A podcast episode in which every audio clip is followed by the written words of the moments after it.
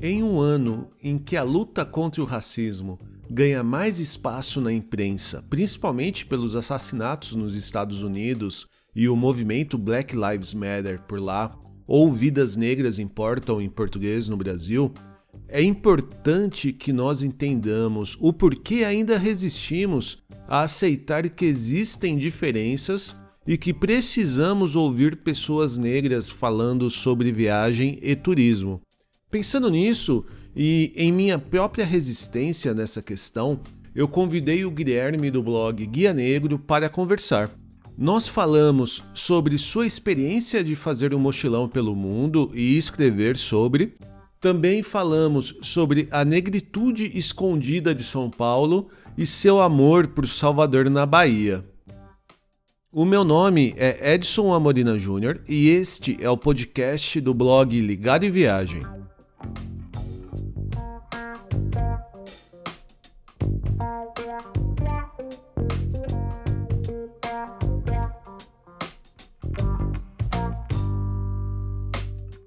Por bastante tempo, eu tive como entendimento que uma boa viagem só dependia do quanto de férias e dinheiro você tivesse disponível. Aí, depois de ler, ver e presenciar experiência de outras pessoas na minha volta, eu passei a entender também a dificuldade e as especificidades de uma viagem feita por mulheres, em especial mulheres sozinhas, e também por pessoas LGBT+. Porém, foi só há pouco tempo, principalmente né, por eu ser uma pessoa branca, num entorno majoritariamente branco, é que eu tive contato com a importância de se pensar também a viagem de turistas negros. E uma das pessoas que me fizeram pensar nesse tema foi o convidado de hoje. Eu vou conversar com o Guilherme Soares Dias, jornalista e editor do blog Guia Negro, e além de outras publicações em revistas e sites da internet. Olá, Guilherme, tudo bem contigo? Olá, tudo bem? Bem feliz com a nossa conversa. Que legal, também fiquei bastante feliz que você aceitou esse bate-papo. E eu acho que até vale a pena você se apresentar, né, dizer um pouco como foi que você iniciou nessa produção de conteúdo para o nicho de viagem. Legal. Eu sou jornalista e atuo com, é, escrevendo há bastante tempo e, e, e, escrever, além da minha profissão, é um hobby, né? E em 2016 eu fiz um mochilão, tirei um período sabático de um ano e três meses. E nesse período, é, a minha decisão era de tirar realmente um período onde eu não, não trabalhasse, não produzisse coisas ligadas ao que eu vinha fazendo. Mas a escrita, ela acabou servindo como companhia. Então eu comecei a escrever alguns rascunhos, que eram coisas que me motivavam, né? Coisas que estava acontecendo ali naquele momento. E era um registro pessoal mesmo, era uma espécie de diário de bordo. Mas em algum momento, no me do, do, do meio para o final da viagem, eu percebi que aqueles escritos eram muito ricos e que eles poderiam transformar em alguma coisa a mais. Tá. E disso nasceu um, um livro que chama Dias pela Estrada. E aí, por conta do livro, eu acabei vindo mais para a internet para divulgar o trabalho, para publicizar mais o livro foi um processo legal de perceber que as pessoas tinham interesse por aquele outro tipo de trabalho que eu estava fazendo, porque o livro é mais poético. E percebi nesse momento também que tinham poucas pessoas negras que estavam viajando. E aí eu quis é, ocupar esse espaço no sentido de incentivar que mais pessoas negras pudessem viajar, porque é o que você falou, né? A gente é, ver um monte de gente é, adotando a viagem até como uma, uma, profissão, digamos assim, né? É um estilo de vida. Sim. E um monte de gente produzindo conteúdo sobre isso também, mas poucas pessoas negras e poucas pessoas negras refletindo sobre como é ser negro na estrada e nas viagens, nos lugares. E eu achei importante falar sobre isso porque algumas das experiências que eu passei eu não via retratadas nesses outros blogs, né? Entendi. Então eu, eu quis faz, falar sobre isso mais e tô, tô, tô nessa desde 2017, nessa produção de conteúdo. E é uma paixão mesmo, assim, acho que hoje eu não, não tenho, não me vejo fazendo outra coisa. É, e é legal que você começou a construir, né, a produzir conteúdo já diretamente pensando num livro, né? Porque normalmente o caminho é contrário. As pessoas começam num blog e depois levam esse conteúdo para o escrito, né, para algo impresso. Então é um caminho até também desse jeito um pouco diferente, né? Exatamente. E é interessante porque antes da viagem eu cheguei a cogitar ter um blog, dividir as coisas da viagem nesse blog, mas eu, eu voltei um passo atrás porque eu não queria ter essa responsabilidade, né, com leitores, com temas.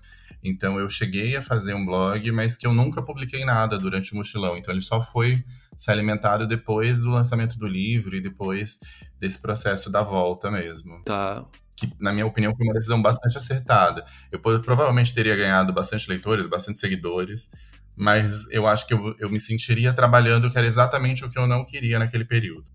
É, entendi até lendo um pouco mais né, sobre a, a sua história dentro da, da criação, né, dentro desse nicho de turismo, eu vi que você já trabalhava né, com produção de conteúdo, mas você acabou tirando um sabático de praticamente um ano viajando aí pelo mundo, fazendo um mochilão, né? Exatamente. E é isso que você narra dentro do seu, do seu livro, né? Que você comentou. Exatamente. E antes do mochilão eu não, não escrevia profissionalmente sobre viagem, né? Como jornalista eu escrevia sobre economia, sobre questões sociais, sobre educação. Então eu, eu sempre atuei no jornalismo escrevendo sobre outras áreas que não viagem. É, eu acho que, até falando um pouquinho sobre o, esse convite que eu te fiz, né, para vir contar aqui um, suas histórias de viagem no nosso podcast, que foi depois que eu tive né, no painel que você participou lá no UPix.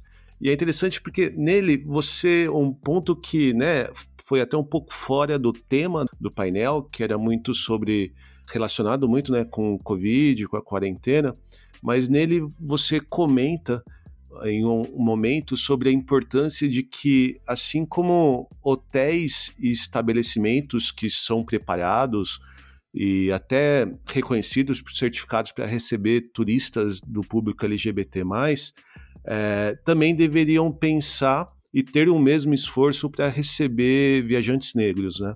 E aí eu ouvi isso e no primeiro momento eu pensei, mas por quê, né? E, e, olha, assim, eu, eu me considero até uma pessoa bastante progressista, eu tenho contato com direto com diversas bandeiras, assim, né? O meu irmão, ele é, ele é gay, né? Ele é do grupo LGBT+, então tenho alguns amigos. Minha filha é uma criança com deficiência a, a, renda da minha casa é responsabilidade muito mais da minha esposa, então eu acabo tendo bastante contato com essa parte mais progressista de um, uma visão política. Mas mesmo assim, a minha primeira reação quando você comentou isso foi um de resistência, né? Foi questionar. E aí eu falei, pô, eu imagino que esse tipo de coisa deve ser algo que você deve enfrentar todo dia, mesmo num nicho que é o nosso nicho de viagem e turismo, que é o nicho que teoricamente, é muito mais aberto a receber e entender outras culturas, né? E como que você convive, como que você luta todo dia com, em relação a isso, Guilherme? É interessante porque, assim, é, depois do livro, um, eu fiz um primeiro texto escrito Como é ser um viajante negro pelo mundo, que eu publiquei num grupo de mochileiros no Facebook, e foi muito interessante. Isso foi em 2017, o Facebook era muito forte naquele momento ainda. E esse texto paralisou o grupo por algumas horas. Tá. É, ele recebeu 4 mil comentários, acho que em 4 horas. E foi uma avalanche, assim, foi muito surpreendente, porque metade das pessoas diziam que era mimimi, que não tinha nada a ver aquilo que eu estava escrevendo, que, é, que eu estava tentando fazer uma. que eu estava tentando fazer uma separação. Mas tinha uma outra. A outra metade dos comentários eram de pessoas falando, poxa, eu nunca tinha parado para pensar sobre isso continue escrevendo, é, obrigado, tipo, realmente eu já passei por isso, ou realmente isso é foda e eu não vejo ninguém falando. Então, é, eu acho que tem uma parcela das pessoas que não entende a princípio e depois passa a entender a importância, porque é, é isso que você falou, né? Eu acho que viajar para mim é diferente de uma pessoa é, que tem deficiência, viajar para mim é diferente de uma mulher, Viajar para mim é diferente de uma pessoa que é mais idosa, ou viajar para mim é diferente. Eu, eu, geralmente viajo no estilo mais mochilão e tal. É diferente de quem faz um, um estilo mais luxo. Tá. Então, se a gente for para a mesma cidade, a gente vai ter experiências diferentes. Então, quando eu viajo, eu passo por experiências que outras pessoas que têm essas outras características não passam e elas vão passar por coisas que eu também não passo. Então, é, ter pessoas com quem você se identifica é, na hora de viajar é, é, importante, né? Eu, por exemplo, sonhava, eu, a, eu tinha uma mochileira que eu gostava muito, que chama, que chama Kivia, e ela viajava muito de carona. E eu achava muito interessante. E aí, quando eu fui pedir carona, eu entendi que eu não ia conseguir carona de, de tão fácil quanto ela conseguia e que talvez eu tivesse que mudar o meu estilo de viajar. Então, hoje, escrevendo é, com esse foco em pessoas negras, eu tento abarcar essas histórias e é isso, assim, o blog ele tenta trazer histórias de outros viajantes negros também para a gente ter outras vozes também contando essas experiências, principalmente mulheres, né, que é uma coisa que é, é bastante diferente da experiência de um homem negro viajando. Então, de uma certa forma, me motiva quando eu recebo essas críticas. Assim, eu sei que esse incômodo ele é necessário para que as pessoas prestem atenção numa outra maneira de falar sobre viagem e num outro foco que não estava sendo abordado. Uhum. E assim, eu nem. É, quando eu falo não estava sendo abordado, não estava sendo abordado com expressividade, porque já tinha várias outras pessoas fazendo isso, que já tinham um trabalho bastante, é, bastante interessante, como é o caso da Paula Go, a gente estava falando sobre ela no, antes de entrar no ar. Sim. E, e, e, outros, né?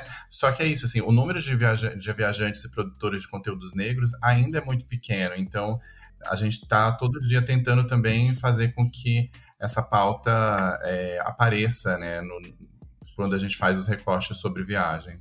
E é interessante porque ele é pequeno já no, no, na produção de conteúdo na internet como um todo e ainda menor né, nesse nosso nicho, né, nesse nosso, nosso nicho de viagem, que depende ainda muito de privilégios. Né, você ter um, uma renda que possa bancar uma viagem, seja ela curta ou mais longa, ou até mesmo a possibilidade de reservar um tempo da sua vida, poder parar de trabalhar para fazer isso, né? Exatamente. E é interessante porque hoje eu percebo, principalmente em 2020, assim, eu percebo esse crescimento. Desde 2018 eu faço uma lista no blog, no Guia Negro, de viajantes negros que estão produzindo conteúdo que poderiam inspirar outras pessoas a viajarem, que são legais. E é interessante que assim, a primeira lista eu tive dificuldade de conseguir 12 nomes. Aí no ano seguinte eu já tinha mais gente. Esse ano é, é, é interessante assim de perceber o quanto foi aumentando e o quanto tem muita gente hoje fazendo esse conteúdo. É, eu acho que começa por aí, né? Você aumentando a produção, você acaba atraindo mais leitores e vai acumulando, né? Vai virando uma bola de neve dos dois lados, né? Quanto mais leitores, mais produtores.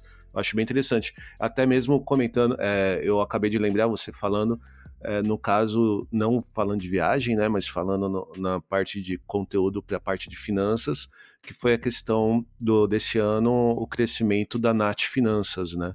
Que você tinha a Natália Arcuri do Me Poupe, que tem uma. Apesar de ela criar conteúdo para todo mundo, você vê que o foco dela é muito mais para aquela classe média branca paulista ou carioca. E entrou agora outros produtores de conteúdo que acabam atraindo um outro nicho, né? Acaba atraindo mais a periferia e mesmo, e mesmo as pessoas negras.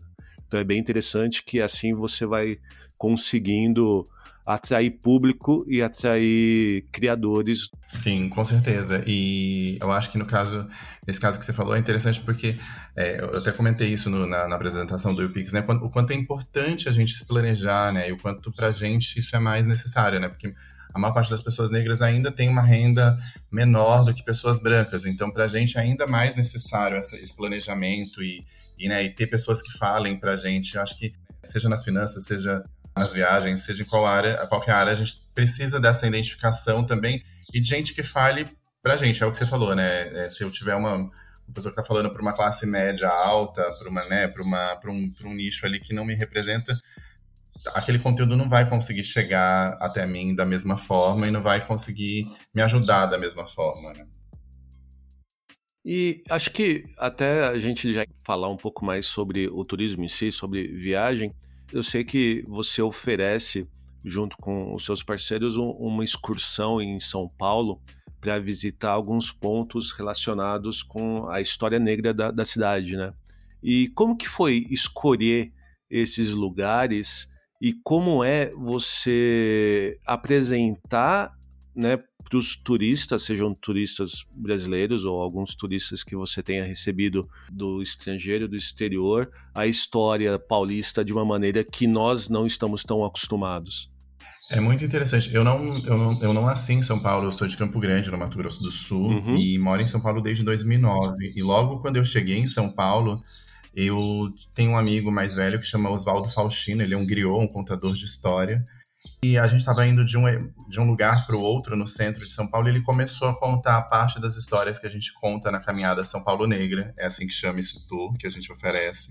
Tá, legal. E foi bem interessante porque abriu minha cabeça e, e, né, e falou de várias informações que eu não conhecia. E eu pensei naquele momento, ah, eu não conheço porque eu não sou de São Paulo, então deve ser por isso. E aí os anos foram passando e eu, né, já, já atuante é, junto ao movimento negro e, e algumas instituições ligadas a, a, essas histórias, eu fui percebendo que as pessoas de São Paulo não conheciam aquelas histórias que eu tinha ouvido lá em 2009 com Oswaldo. E aí, é, em algum momento, eu fui nesse mochilão que eu comentei é, eu morei no Atacama no final da minha temporada de mochilão para tentar ganhar uma grana e continuar viajando. Tá, legal. E aí, no Atacama aconteceu uma coisa interessante que é eu não conseguia trabalho nas agências de turismo, que é onde geralmente os viajantes é, conseguem trabalho. Eu entendi também como uma questão racial ali, porque é, no Chile tem um racismo muito forte. E eu falava outras línguas, né? Falo inglês, falo português, que já é considerado uma outra língua lá falo espanhol. Uhum. E, e aí, com essa impossibilidade de conseguir trabalho como vendedor de agência, eu acabei fazendo um tour no Atacama, um city tour contando as histórias da cidade, porque o Atacama é aquele tipo de, é, de lugar que as pessoas chegam e saem sem saber que lugar é aquele, que histórias tem por trás daqueles, daquelas agências de turismo e daquela natureza fantástica. E o Atacama tem uma história indígena, tem uma história de que lá já foi Bolívia, tem várias lendas, e é muito interessante, assim, esse, esses bastidores da cidade turística. Uhum. Então eram essas histórias que eu contava nesse tour lá no Atacama. E quando eu voltei para o Brasil, eu voltei muito motivado a contar essas histórias em São Paulo. Então eu fui fazer um levantamento, fui de novo conversar com pessoas mais velhas, além do Oswaldo, e a gente tenta fazer uma experiência, né? Então a gente começa falando do século XIX, da, do período da escravização, mas a gente fala do período atual, tem uma nova migração africana em São Paulo que é muito forte, e falamos de samba rock, por exemplo, que é um ritmo negro paulistano, então tem coisas que a gente só vê em São Paulo, né, em relação à negritude. Tá. Tem outras coisas que são comuns a outras cidades, que são processos parecidos. E é interessante, esse ano a gente teve uma discussão muito forte sobre estátuas, sobre substituição de estátuas, sim, sim. É, sobre derrubada de estátuas de pessoas que são escravistas.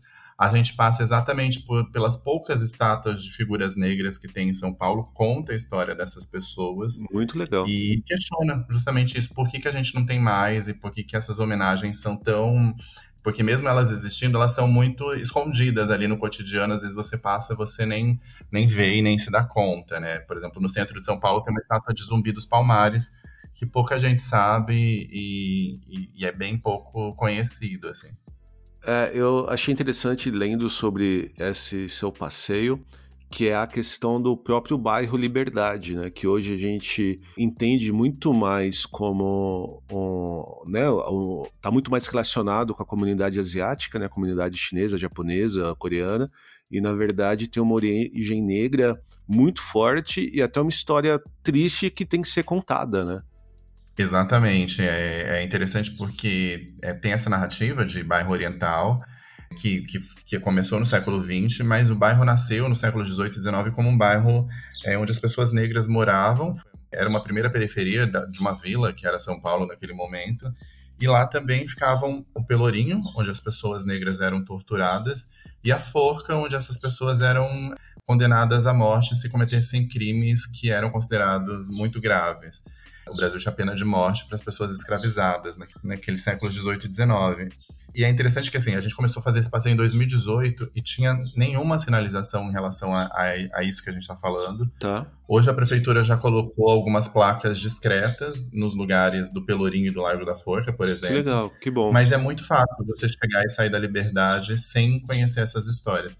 Tem uma luta do movimento negro para a instalação de memorial de cultura negra num lugar onde no final de 2018 ou 19 foram achadas nove ossadas, porque lá na Liberdade ficava o cemitério dos aflitos onde eram enterradas pessoas negras. Então, nesse lugar tem uma luta para ser construído esse memorial. Ainda não tem nada. O, terreno foi desapropriado, mas ainda não tem uma verba, a prefeitura ainda não se comprometeu a construir isso. E uma coisa que a gente fala é: a gente não quer que a história negra seja apagada ou seja diminuída. A história, a história japonesa, desculpa. A gente quer que seja, seja plural, né? A, a, a Liberdade é um bairro super turístico, então quem vai lá para conhecer a cultura oriental e chega lá e descobre que também tinha uma população negra, que também tem uma história negra no bairro, vai sair de lá muito mais maravilhado, assim como se vão ter pessoas que vão só se interessando pela, pela questão da, da negritude e vão comer alguma comida japonesa ou chinesa, que o bairro tem, tem essas opções. Então, acho que é pluralizar a história, né? Trazer essas narrativas que estão hoje completamente escondidas. É, e até tendo uma visão capitalista disso é bom, né? Porque você atrai um, um, nicho de turistas que talvez hoje não tenha interesse de conhecer a liberdade, porque só pensa mesmo na liberdade com essa visão oriental, né? Exatamente. E é interessante porque assim, as, as histórias são vivas, né? Tem uma, tem uma lei tentando, por exemplo, é, fazer. Tem uma feira que acontece no bairro da Liberdade aos sábados e domingos. E essa lei está prevendo que essa, essa feira só possa vender produtos orientais. E aí tem barracas de vários tipos na feira, né? Entre comida e artesanato. Aí, por exemplo, vende na feira fogaça, vende acarajé, vende outras coisas. Sim. E aí eu conversei com a pessoa que vende acarajé, por exemplo, falou: meu maior público é oriental, porque a, é, a cultura oriental gosta muito de camarão, então né, gostam de feijão também, o acarajé é um bolinho de feijão. Então, no final das contas, as pessoas buscam essa diversidade, querem conhecer outras coisas para além dos produtos orientais. Claro. Então, é interessante que essa tentativa de apagamento e de escanteio da cultura negra, ela acontece diariamente. E se a gente não não lutar, não não, faz, não fizer nada contra, essa boiada vai passando e a gente vai perdendo esse espaço na cidade, né? Essa, essa narrativa vai sempre sendo colocada de lado. É até por isso mesmo que vozes como a sua, que incomoda, e é bom incomodar as pessoas que estão resistentes a isso, é, são importantes, né? Por isso que eu ouvi um. Eu assisti, na verdade, o último vídeo seu lá no Catraca Livre, onde você faz a pergunta para todos os seus entrevistados sobre como que é um corpo negro viajando, né? Como que é ser um corpo negro. E é bem interessante você ver as respostas, principalmente para mim, né, na minha situação, que não consigo pensar como é isso, né? Não tenho essa experiência. É, e é interessante porque é, a gente sempre fala sobre isso, né? O quanto os corpos negros eles são politizados, eles são uma presença que, que é marcada né, nos lugares, é, são considerados o diferente, né? Porque o a, a padrão, a normalidade seria ser branco.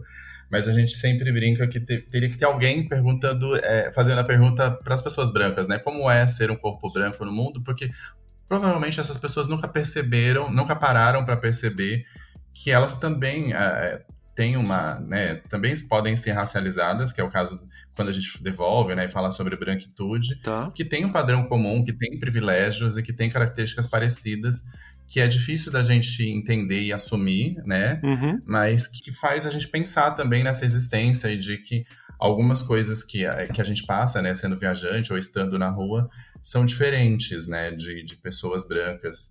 E, isso é muito isso é muito forte, assim. É, eu vejo até um, um, tema que você falou que é a diferença né, de, de uma mulher na rua, mulher viajando. Eu vejo um pouco da experiência da minha esposa, né? Ela, a gente mora aqui na Alemanha, né? E a gente veio para cá porque ela foi transferida para cá no, na empresa que ela já trabalhava aí no Brasil. E a gente, apesar da gente estar tá aqui, a gente veio de um lugar bastante pobre aí de São Paulo, né? É, a Viviane, que é minha esposa, ela é da Vila Dirce, em Crapicuíba. É, o pai dela e a mãe dela são de lá de Feira de Santana e de Volta Redonda, então são emigrantes que construíram e trabalharam bastante para conseguir uma vida que pudesse dar essa oportunidade para ela viajar para cá. E depois de tudo isso que a Viviane conquistou e construiu, estando aqui na Alemanha, a gente tem um tratamento um pouco diferente, né?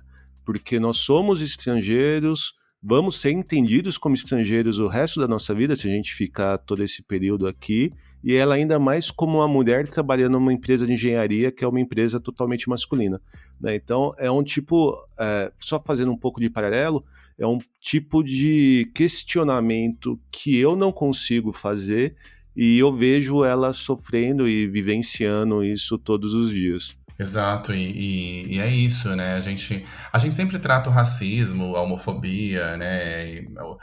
Como coisas muito distantes, mas todos nós temos que trabalhar algum privilégio, né? Sim. Nós dois somos homens de gêneros, a gente se identifica com o sexo com, com, com o qual a gente nasceu, a gente não sabe qual é, qual é, a experiência, por exemplo, de ser uma pessoa trans. Então, acho que é, acho que é se repensar alguns privilégios que pra gente são tão normalizados, né? Tipo, Total. É muito fácil para mim ser um homem que sai na rua e as pessoas me veem como um homem e eu me vejo assim também. Mas, é, né, tem, tem experiências que são complexas em relação a isso. Acho que então a coisa da empatia, né? De se colocar no lugar do outro, de ouvir, de entender e de pensar o que, que a gente pode fazer para ajudar o outro, né? Nesses casos. Né, você que tem filhos, acho que todo no, todos nós, né, eu tenho sobrinhos, então de, de ajudar, né, nessa educação, de a gente tentar fazer esse, esse mundo melhor. Eu sempre falo que também a nossa, a nossa geração, né, não só as crianças, mas todos nós precisamos reaprender algumas coisas. A gente fala no movimento negro, por exemplo, que a gente não aprendeu sobre letramento racial, que é isso, é isso né, do ser negro, do, do racismo, do como combater. A gente não tem isso numa disciplina na escola. As nossas mães, muitas vezes, não tiveram instrução sobre isso também, então tem né, uma, uma fala que a gente vai reaprendendo também sobre esse, esses temas. Então, acho que é, é isso, né? É aprender e reaprender diariamente sobre esses temas. Não, sem dúvida. Mas eu acho que vale a pena até a gente, até andando um pouquinho mais aqui no nosso bate-papo, que eu te convidei para contar alguma história, algum caos que você goste de contar de suas viagens. E eu acho que vale a pena dar, dar agora a gente dar esse espaço para você contar o que você trouxe para a gente.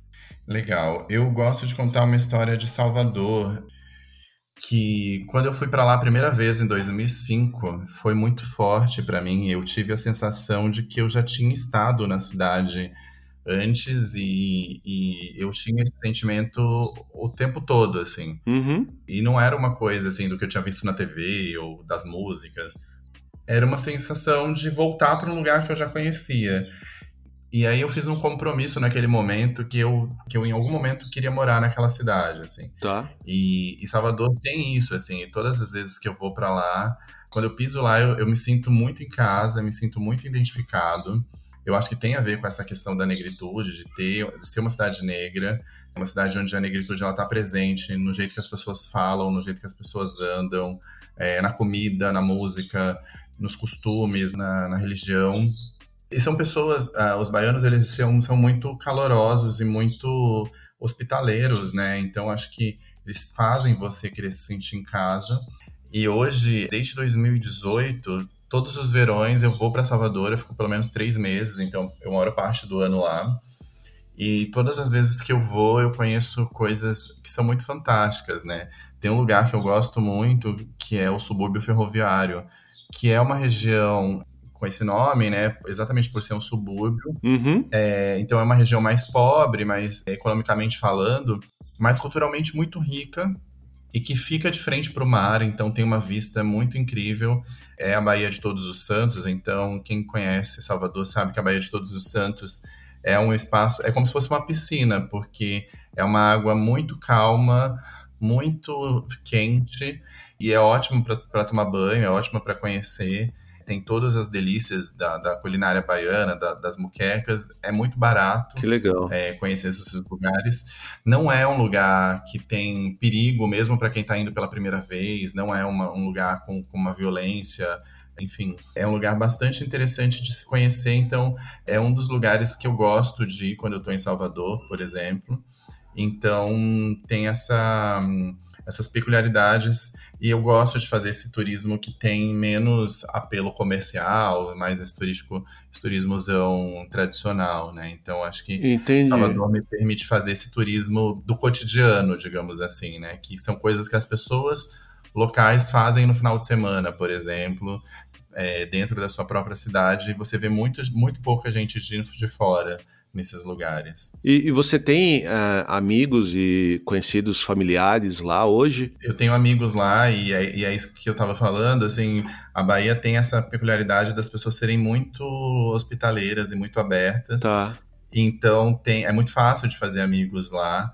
E eu tenho pessoas queridas, assim, tenho amigos que eu, é, eu geralmente alugo algum lugar, mas amigos que me recebem em casa, amigos que, que a gente troca, e, e acho que cada vez vai ficando mais forte essa relação, assim, de ao longo do ano também de recebê-los em São Paulo, da gente fazer essas trocas. Entendi. E é interessante porque eu praticamente também no meu trabalho virei um correspondente de Salvador, assim, né? De falar muito de Salvador no meu blog, nas matérias que eu faço para outros jornais também, porque acabo também sabendo de coisas que é isso, né?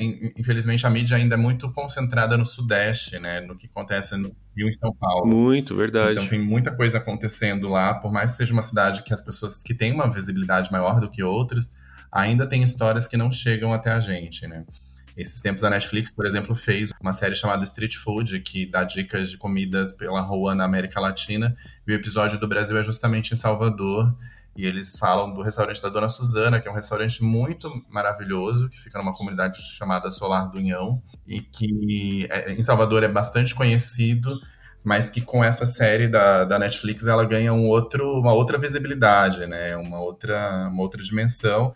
E é um restaurante muito simples, é, no, no fundo da casa dela, dentro dessa comunidade, e que tem uma comida deliciosa e é um preço muito justo. É, eu, eu assisti esse episódio.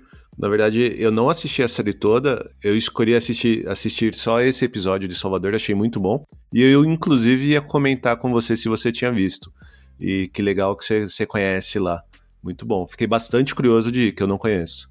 Não, é muito sensacional, porque para além da comida que é muito boa, que a gente vai no final das contas em restaurantes para comer, né? Sim, claro. Tem essa coisa de da vista ser fantástica, da história de vida dela ser interessante, de né, de você ver que ela é uma mulher batalhadora que está ali no dia a dia, enfim, lutando para sobreviver por meio daquela comida que ela faz com muito amor, né? Que legal, muito bom. É, a gente acaba muitas vezes quando a gente viaja para um lugar e principalmente lugares que são cidades turísticas bem conhecidas como Salvador, por exemplo, a gente acaba concentrando a nossa nosso roteiro apenas na parte turística mesmo, né? Na parte central, naquela parte que estão nos guias e nos blogs. E é muito bom ter essa visão diferente, né? Essa visão de que o viajante normalmente não conhece. Exatamente. E essa, essa é uma busca minha, assim, desde, desde que eu comecei a viajar, assim, sempre que eu vou para os lugares, eu tento né, eu acho que essa é uma dica também que a gente pode dar aí, né? De fazer contato com pessoas que moram na cidade, de ver onde, onde as pessoas vão, né? Uhum. É, um exemplo que eu sempre dou é do México, né? Tipo, o México a gente chega lá falando, ah, quero tomar tequila. E a juventude do México, por exemplo, toma mescal, que é uma outra bebida. Eles até tomam tequila, mas o, o mescal é muito mais popularizado no México do que a tequila. Uhum. Então, tem coisas que acabam sendo para turista ver, né? Então, acho que a gente precisa também ter esse contato com o que é real das cidades, né, com esse cotidiano e com o que realmente os moradores daquele lugar fazem. Muito legal. Pô, Guilherme, adorei bater esse papo contigo, cara. E até para a gente encerrar, fala pra gente onde a gente pode ler mais de você, quais são os seus principais canais de criação de conteúdo. Eu tenho um blog que chama guianegro.com.br, é, onde eu divido essas histórias. Eu também compartilho muita coisa no Instagram, que é arroba Guia Negro. Tenho esse livro que eu falei, que é o Dias pela Estrada, que eu voltei a, a vender, eu lancei uma segunda edição agora. E tem um programa no YouTube que chama Guia Negro Entrevista, que é mais um programa de entrevista, onde eu entrevisto personalidades negras. Mas no final de todos os programas, além de perguntar como é ser um corpo negro, eu, eu peço dica para essas pessoas de lugares de cultura história negra que todo mundo deve visitar. E sempre tem lugares e indicações muito interessantes, então acho que também serve aí como esse guia de bússola para a gente planejar próximas viagens. Acho que esses são os principais canais que eu estou presente hoje. Muito legal. Eu vou, eu vou, listar tudo isso no post lá no blog e também no, na publicação do podcast. E mais uma vez, obrigado pela participação. Obrigado você pelo convite e um grande abraço. Espero que você tenha gostado de conhecer mais da experiência do Guilherme e a importância de ouvir e falar sobre temas raciais, e que, assim como eu, também tenha se apaixonado mais um pouco por Salvador. Na descrição deste episódio e lá no post do blog ligadeviagem.com.br, eu incluí os links para o blog, para o Instagram do Guilherme, assim como seu livro e o passeio Caminhada São Paulo Negra, além de outras dicas de viagem. E para continuar a ouvir novos episódios e encontrar aqueles que já publicamos, não deixe de assinar o Ligado em Viagem no seu app de podcast preferido do iPhone ou Android, como o Spotify e o Deezer. Você pode ajudar a gente a continuar contando nossas histórias e dicas de viagem por aí, compartilhando esse episódio com seus amigos ou mesmo comentando em nossas redes sociais. Nós somos Ligado em Viagem no Instagram, Facebook, Twitter e Pinterest.